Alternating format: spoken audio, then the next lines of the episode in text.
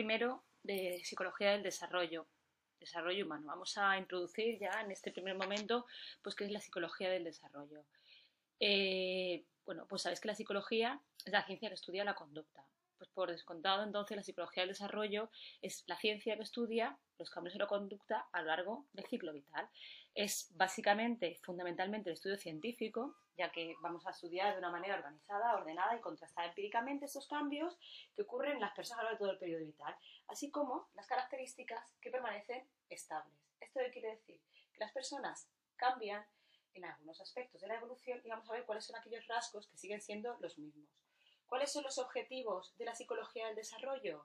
Pues describir estos cambios, explicar la conducta largo del ciclo vital y predecir en los momentos de que sea necesario qué va a ocurrir en este periodo de cambio e intervenir siempre y cuando sea necesario. Por supuesto, la intervención desde el punto de vista clínico.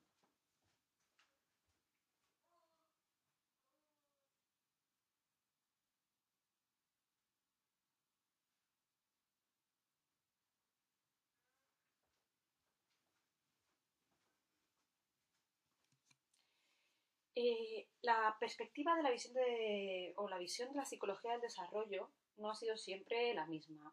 Vamos a ver cómo ha ido cambiando y cómo es una ciencia pues bastante actual la del estudio de la psicología del desarrollo infantil, así como lo es el estudio de la infancia.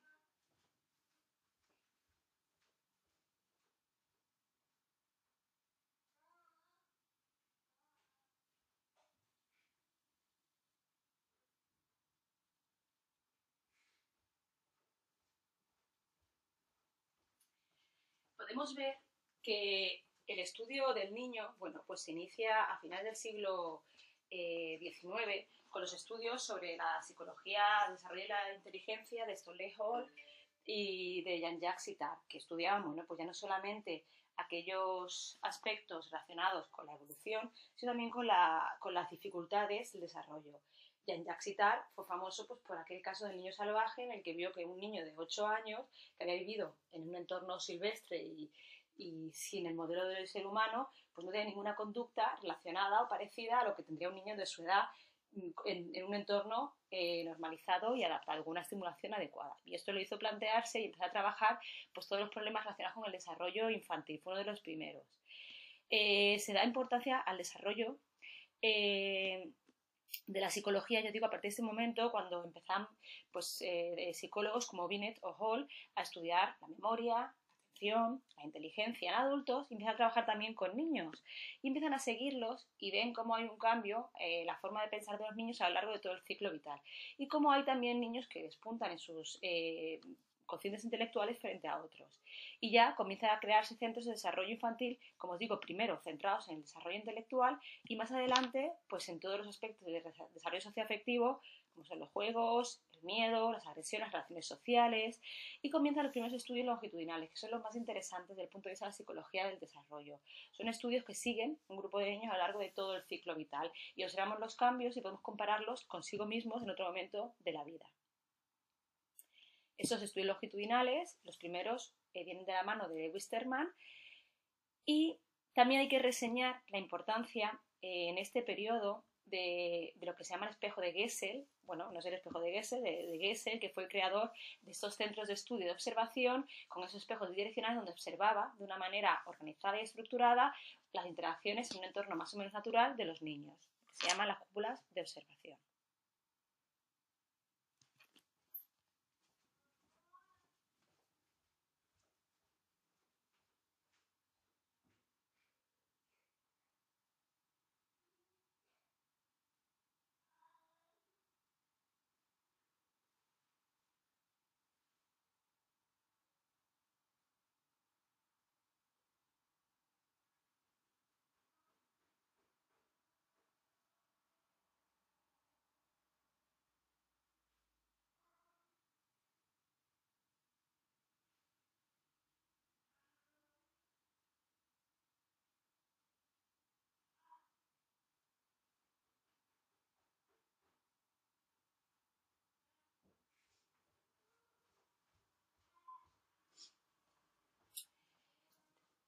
En esta misma línea tenemos que decir que también ha habido cambios importantes, ya no solamente en, lo que se entiende o el estudio del niño y de su desarrollo, sino también en los estilos educativos y los modelos familiares, lo que se llaman pautas de crianza.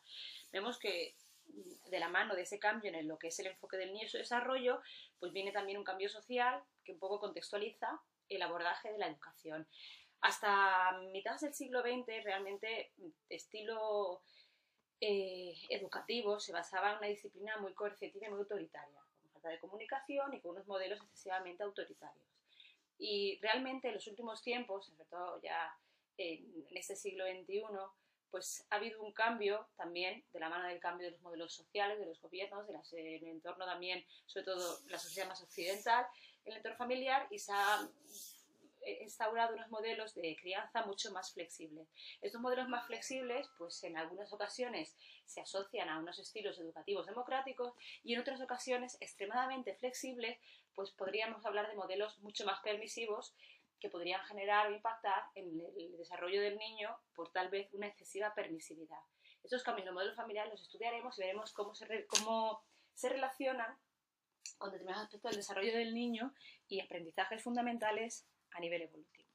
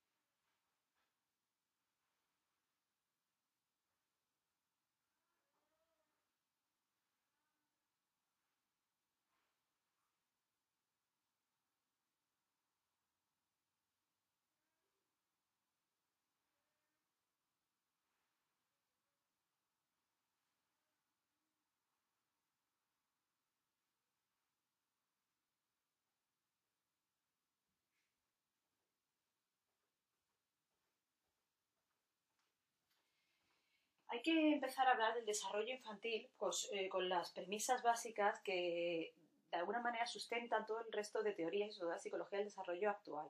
Son las que en su momento describió y que han supuesto una base muy importante para la comprensión del desarrollo Valtes y colegas. Son las teorías del ciclo vital, del lifespan. Para Valtes hay unos aspectos fundamentales que además, como os digo, pues van a marcar y contextualizar el estudio del desarrollo. Para ellos el desarrollo es vitalicio. Esto significa que hay desarrollo a lo largo de todo el ciclo vital, desde el momento de antes de la, momento de la concepción, antes del nacimiento, hasta momentos eh, a lo largo de toda la vida, hasta la muerte. Siempre hay cambio y hay desarrollo.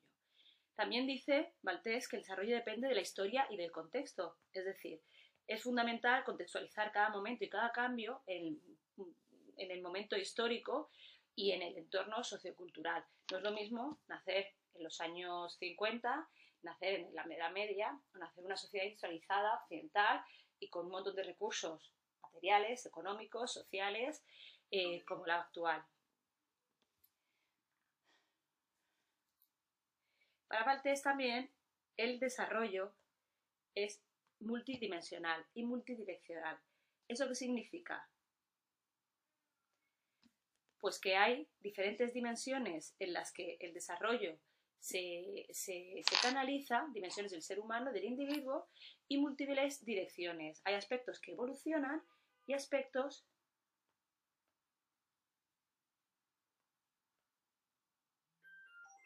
que van en detrimento, que van eh, cayendo.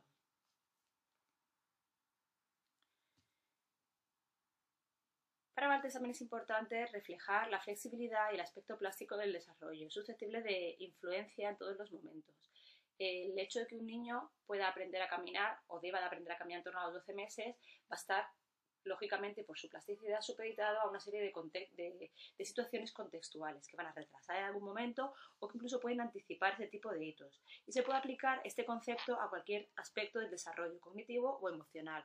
Igual que el impacto en una situación concreta puede afectar a nivel emocional al niño, que luego puedes resolverlo eh, gracias a una modificación de su entorno. También vamos a ver la importancia del concepto de la variación evolutiva, eh, de la influencia, que será un aspecto que tratemos a fondo más adelante, de la, eh, herencia frente al ambiente. Hay momentos en la vida en los que pesa mucho más el, el ambiente frente a la herencia. Momentos de la vida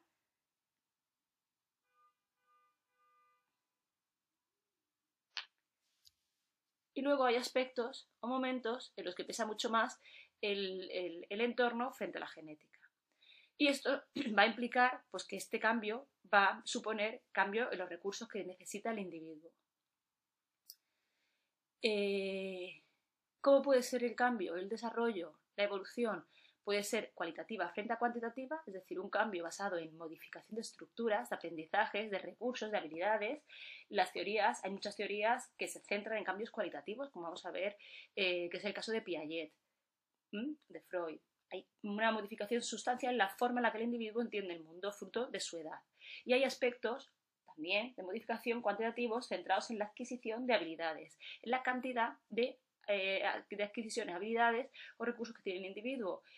Una representación de esta idea serían las teorías conductuales. Y luego, eh, la evolución siempre es, o siempre hay que contextualizarla como cambio frente a estabilidad.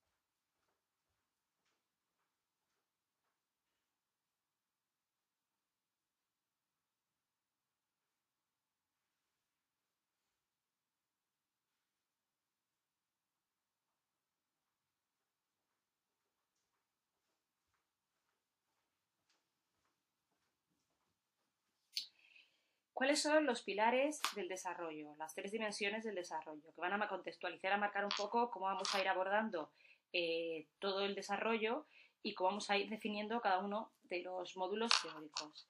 Podemos ver, cuando hablamos de desarrollo, pues que eh, podemos definir el desarrollo en la dimensión biosocial, cognitiva o psicosocial.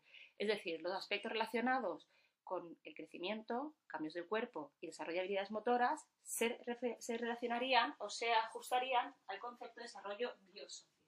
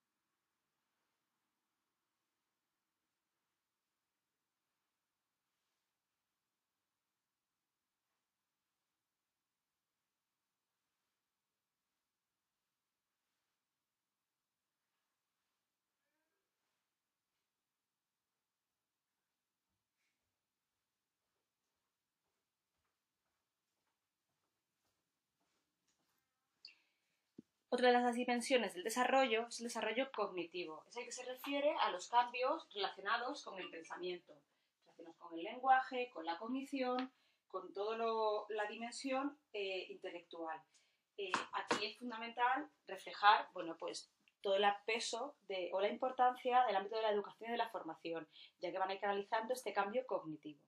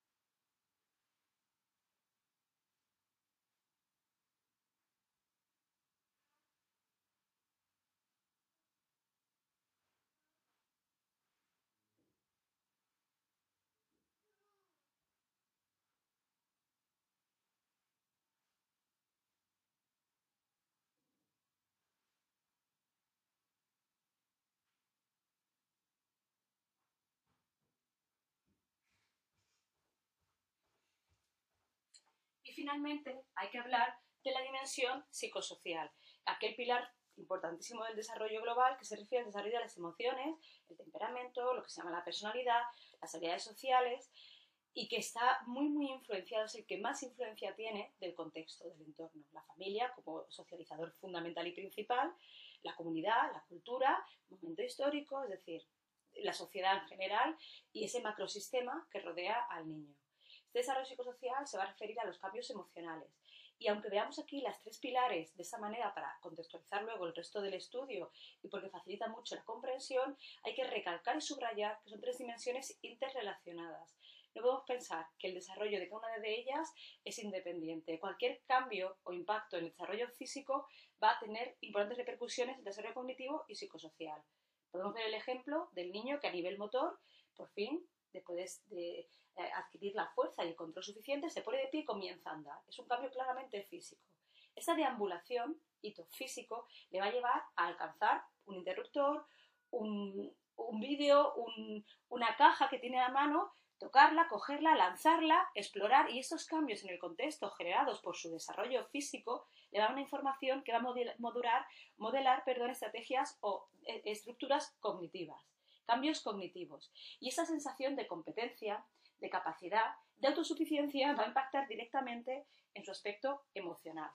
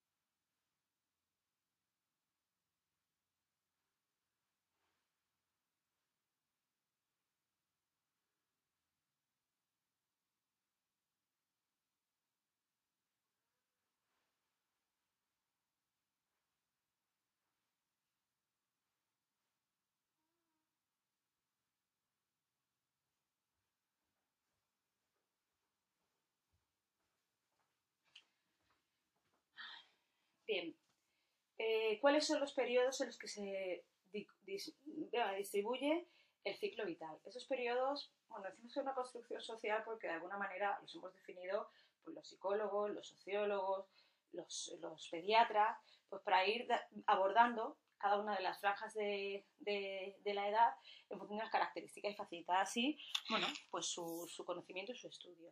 Podemos hablar, y así vamos a también a dividir nuestro material en el periodo prenatal. El periodo prenatal es todo aquel que va desde el momento de la concepción hasta el nacimiento.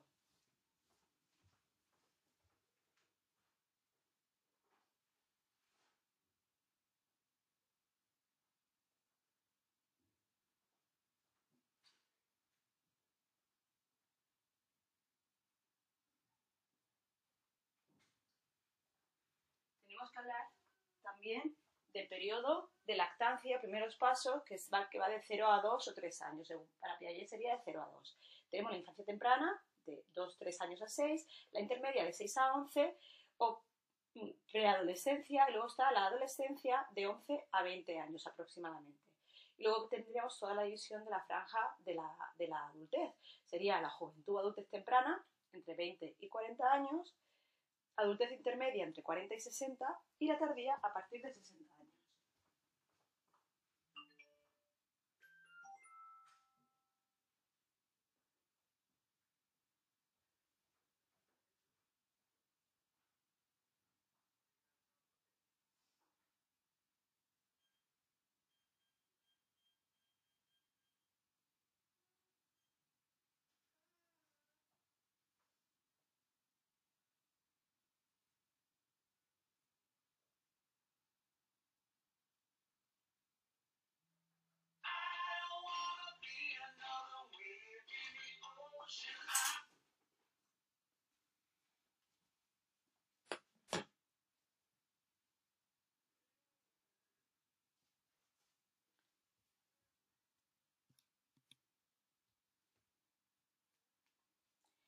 ¿Cuáles son las influencias que vemos sobre el medio ambiente y el entorno?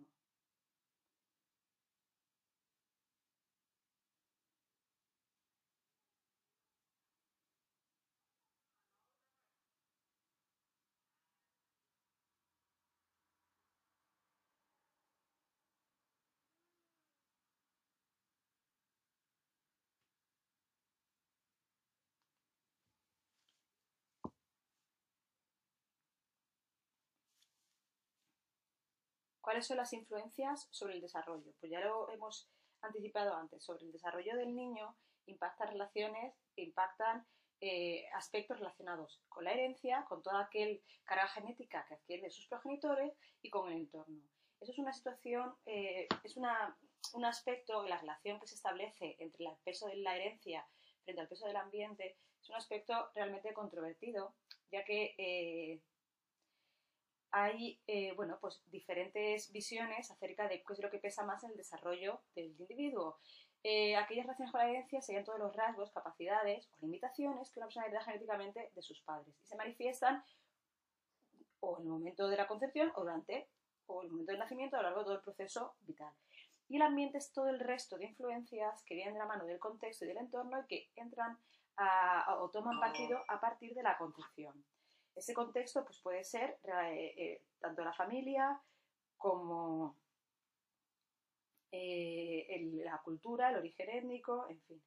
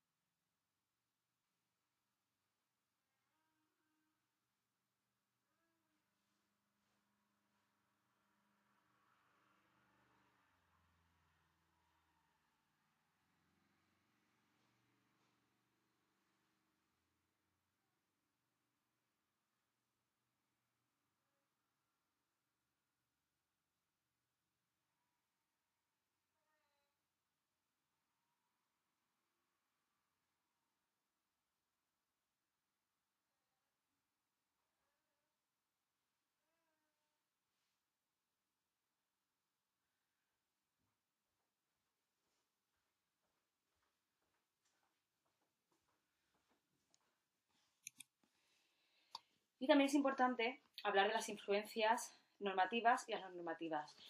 Por influencias normativas entendemos a aquellas que impactan a nivel evolutivo en el desarrollo del individuo, de cada niño, y que están marcadas o por son predecibles, están marcadas por el contexto social, histórico, cultural o por el proceso, propio proceso vital.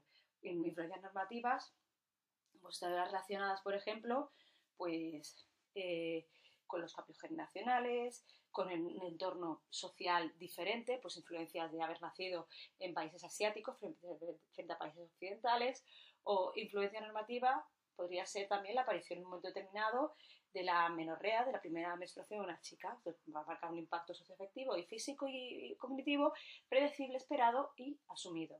Y las normativas son aquellas eh, que no se, se predicen ni se esperan, o que pueden ocurrir, son, son normativas en algún momento histórico, pero no lo son cuando le ocurren a este individuo. Las normativas serían, por ejemplo, el impacto de una guerra en una población, el impacto de la pérdida de un ser querido, de un padre, de un hermano para un niño, o el impacto de un embarazo, que sería algo normativo a partir de los 25, 28 años, en una persona o una niña de 15, 16 años. Bueno, una, mujer de, eh, de, tan, de tan corta edad.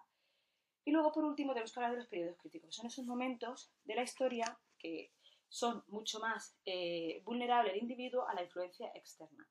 Es una mayor vulnerabilidad debido a, que el organismo está eh, más susceptible. Periodos críticos, por ejemplo, en los primeros meses de desarrollo, de embarazo, perdón, donde el desarrollo embrionario es muy vulnerable. Cualquier influencia farmacológica, alimenticia eh, o cualquier cambio en la madre puede afectar al desarrollo del feto.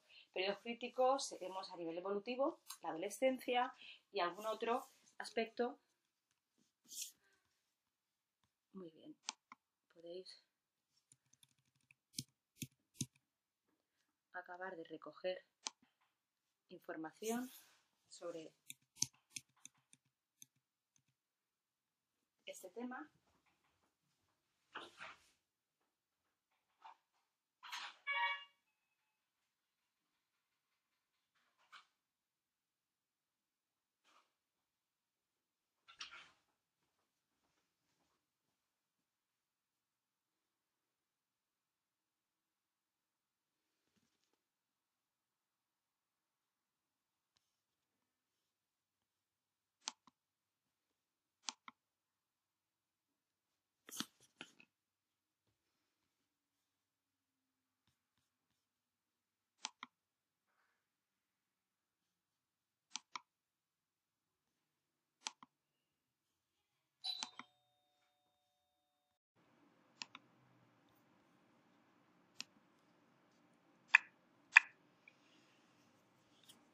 Tema 2. Eh, perspectivas teóricas en el estudio del desarrollo humano. Métodos de investigación. En ese tema vamos a ver pues, qué es una teoría del desarrollo y vamos a ver cuáles son las diferentes teorías del desarrollo que explican el proceso de cambio y de estabilidad en el individuo a lo largo del tiempo. Vamos a ver diferentes modelos que intentan dar una respuesta al desarrollo humano. Y vamos a intentar también pues, eh, analizar eh, los aspectos positivos y negativos de esos diferentes modelos. desde el punto de vista de la psicología del desarrollo, pues eh, intentamos em, intentamos eh, valorar los aspectos positivos y negativos de todas las perspectivas y aprender o integrar lo mejor pues, para poder explicar la conducta humana. Vamos a ver en primer lugar qué es una teoría del desarrollo.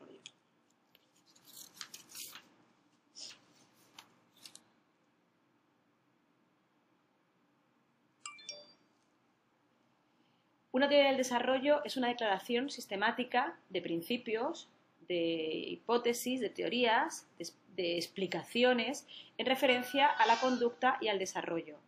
Y orienta al resto de investigaciones que todos los psicólogos que nos acercamos al desarrollo humano, pues intentamos eh, buscar respuestas a determinadas preguntas. ¿Qué aporta? Una visión amplia y coherente de las influencias del desarrollo, aporta una serie de hipótesis sobre la conducta, el desarrollo, los cambios, la, eh, la estabilidad, que pueden ser contrastadas o pueden ser rechazadas, y nos ayudan a descubrir nuevas respuestas.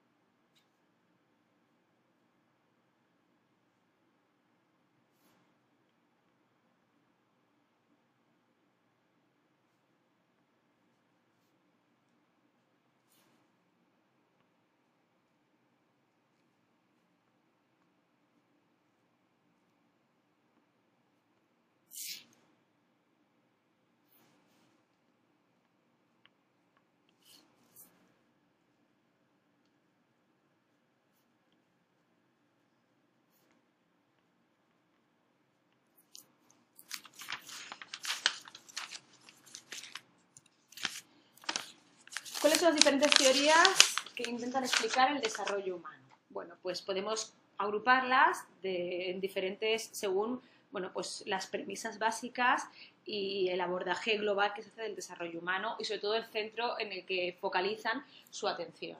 Pueden ser teorías psicoanalíticas, aquellas que se basan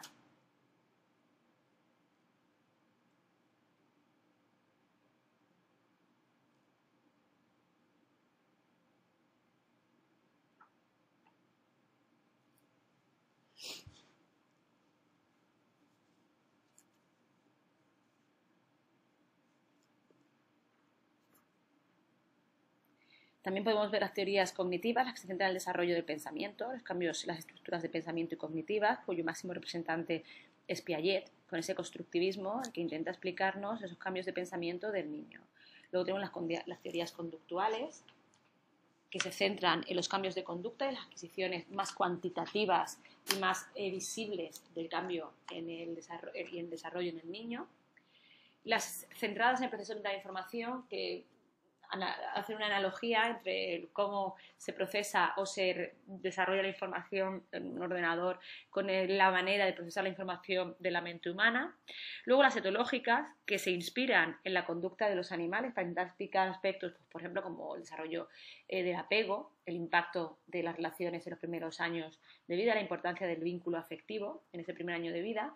Y luego las contextuales. Las contextuales, como la de Uri von Brenner, se centra sobre todo en la explicación que se da de la importancia de los diferentes sistemas que rodean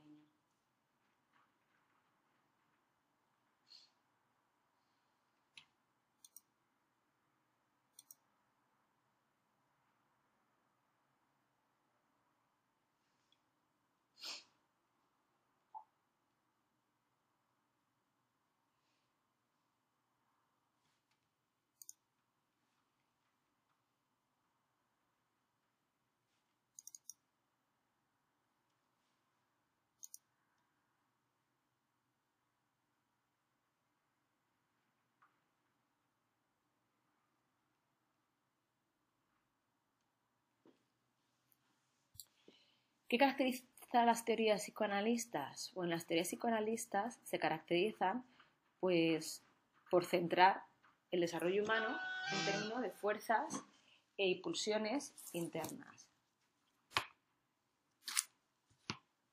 ¿Esto qué quiere decir? Pues que hay un motor interno que impulsa al individuo a cambiar y a desarrollarse.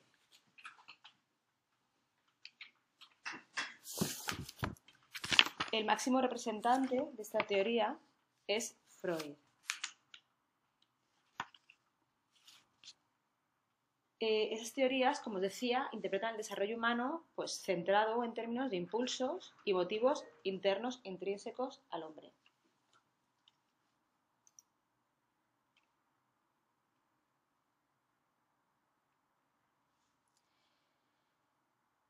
Muchos de estos impulsos, pues, según Freud, son irracionales o inconscientes. Y esas fuerzas básicas pues, generan el cambio y motivan el desarrollo.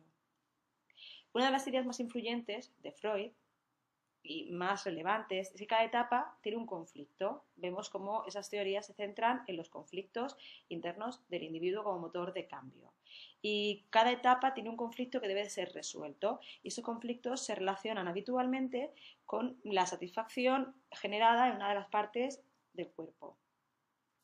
Freud fue de los primeros en hablar de la sexualidad infantil, cosa que impactó mucho en su entorno social y profesional y, bueno, y también uno de los motivos por los que ha sido pues, ampliamente criticado. Según Freud, pues hay mm, diferentes etapas de desarrollo. Eso es una aportación muy interesante ya que comienza a clasificar el desarrollo en etapas, pero finaliza su visión del desarrollo en la adolescencia. No aporta mayor información ni explica ni prevé cambio más allá de la adolescencia.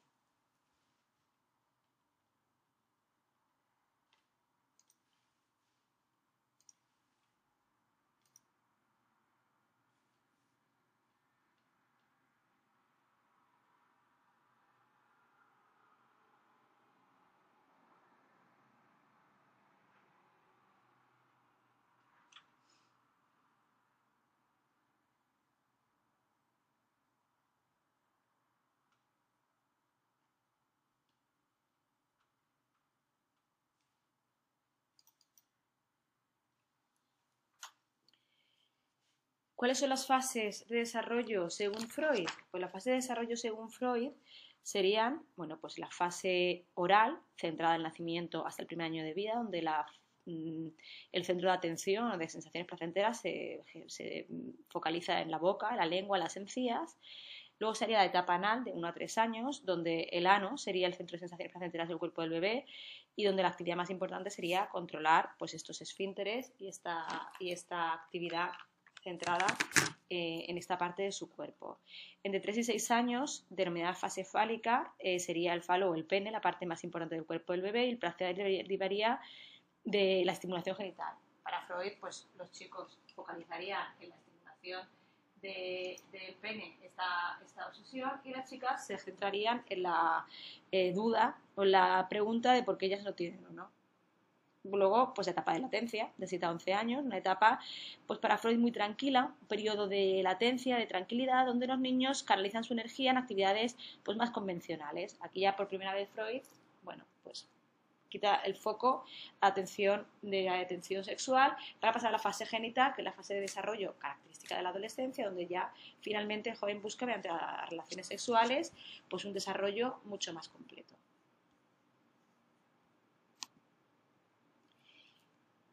de la misma escuela que Freud, pero avanzando un poco más y fruto de su experiencia y sus viajes, tenemos la teoría de Erickson. Erickson fue un pupilo de Freud y mm, mantenía esta visión de crisis del desarrollo, pero pensaba eh, que el desarrollo iba mucho más allá de la adolescencia y por consiguiente habla de un desarrollo a lo largo de todo el ciclo vital. Sigue hablando de crisis como aspecto importante del desarrollo, pero tras sus vivencias personales y experiencias, pues comprende y aporta que hay cambios y hay influencia importante del entorno a la hora de modular estas crisis o cómo cada individuo evoluciona, cosa que para Freud era impensable. Él definía una serie de etapas de manera universal, independientemente del entorno social y cultural del individuo. Eh, esto Erickson lo, desarrolla y remarca mucho el peso del contexto social. Por eso hablamos de un enfoque psicosocial del desarrollo, aunque sustentado sobre una base de teorías psicoanalistas, ya que sigue hablando de una serie de motivaciones y pulsiones internas que llevan a resolver una serie de crisis. Esas crisis marcan cada una de las ocho etapas de Erickson.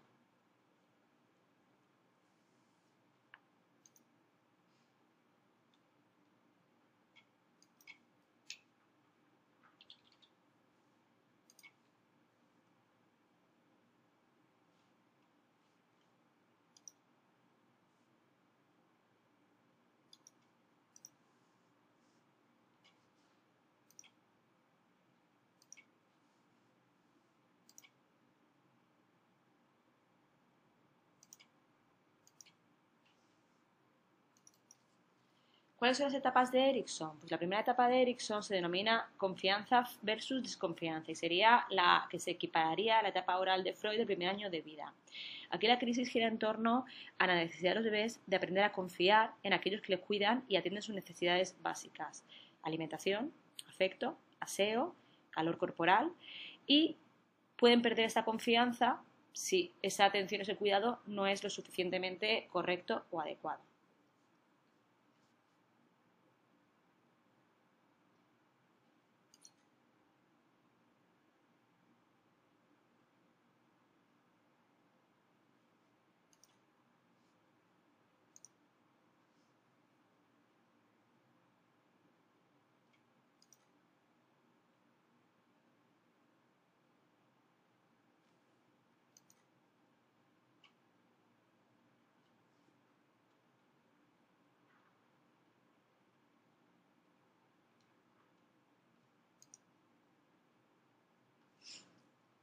Siguiente fase de Erickson es la relacionada con la autonomía frente a la vergüenza o duda. Esta se correspondería a la etapa anal de Freud, en 1 a 3 años, y aquí los niños necesitan aprender a ser autosuficientes en actividades relacionadas con su independencia y su autonomía, como es el control de esfínteres, alimentación, la deambulación, hablar, incluso la equivocación o los errores.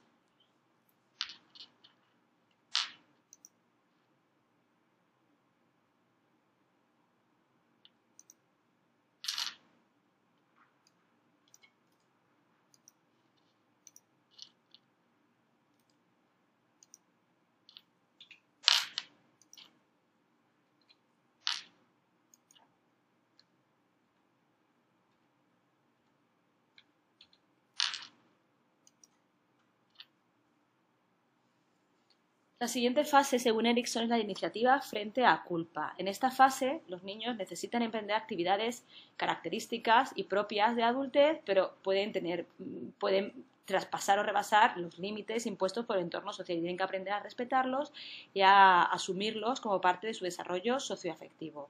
La no asunción de esos límites pues, puede generar culpa en el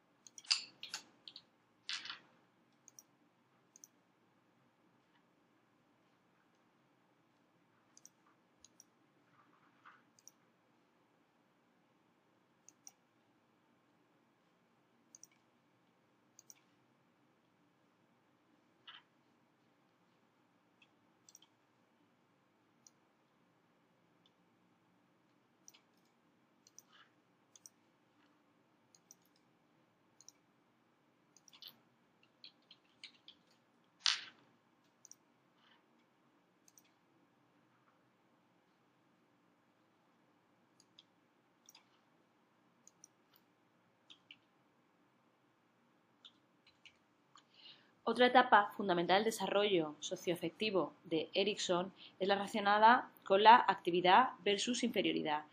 Esta mm, fase se relaciona con la fase de latencia de Freud y aquí los niños aprenden activamente a ser competentes. Aquí tiene mucho peso el entorno escolar y sus rendimientos, sus habilidades que aprendidas en este contexto.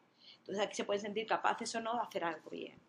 La siguiente fase relacionada con esto es la fase de identidad frente a confusión de roles, muy característica, de la, adolescencia. Y aquí el adolescente pues intenta definir su identidad, saber quién es y se establece y se consolida la identidad sexual, la política, profesional, en fin, toma una serie de decisiones y de compromisos personales. A partir de aquí vienen las fases relacionadas ya con la adultez.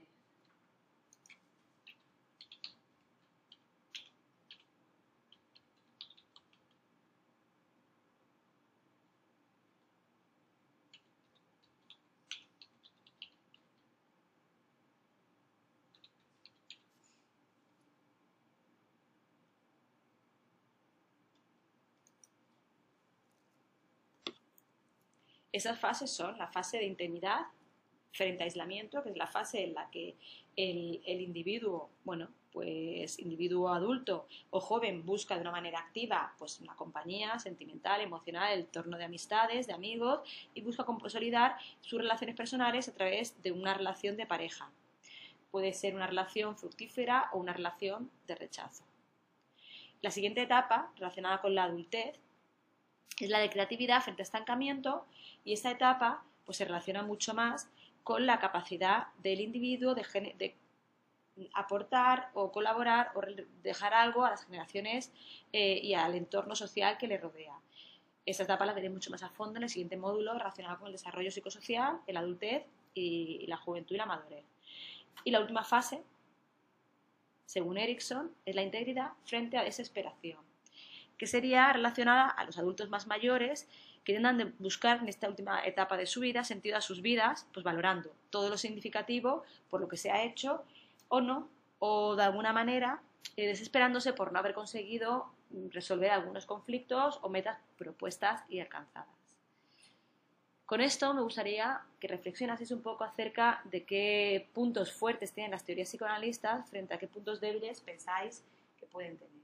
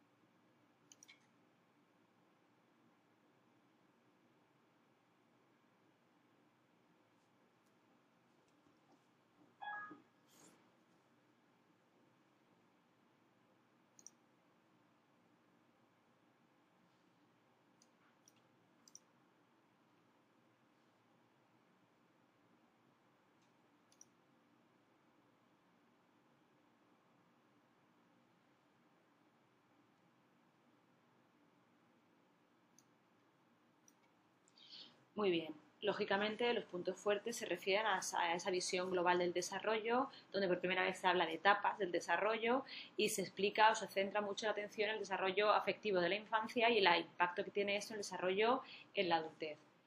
Por otro lado, los puntos débiles y altamente criticados o cuestionados son relacionados pues, con la descripción tan intensa y tan focalizada de la sexualidad infantil, un aspecto que se pone muy en duda en otras perspectivas teóricas, eh, la importancia que le da a las crisis como un aspecto eh, motriz o fundamental, un motor de este desarrollo, y luego, mm, sobre todo Freud, cómo define o circunscribe su, desarrollo a su experiencia eh, cercana, pero mm, hace una modelo teórico que afirma que es universal.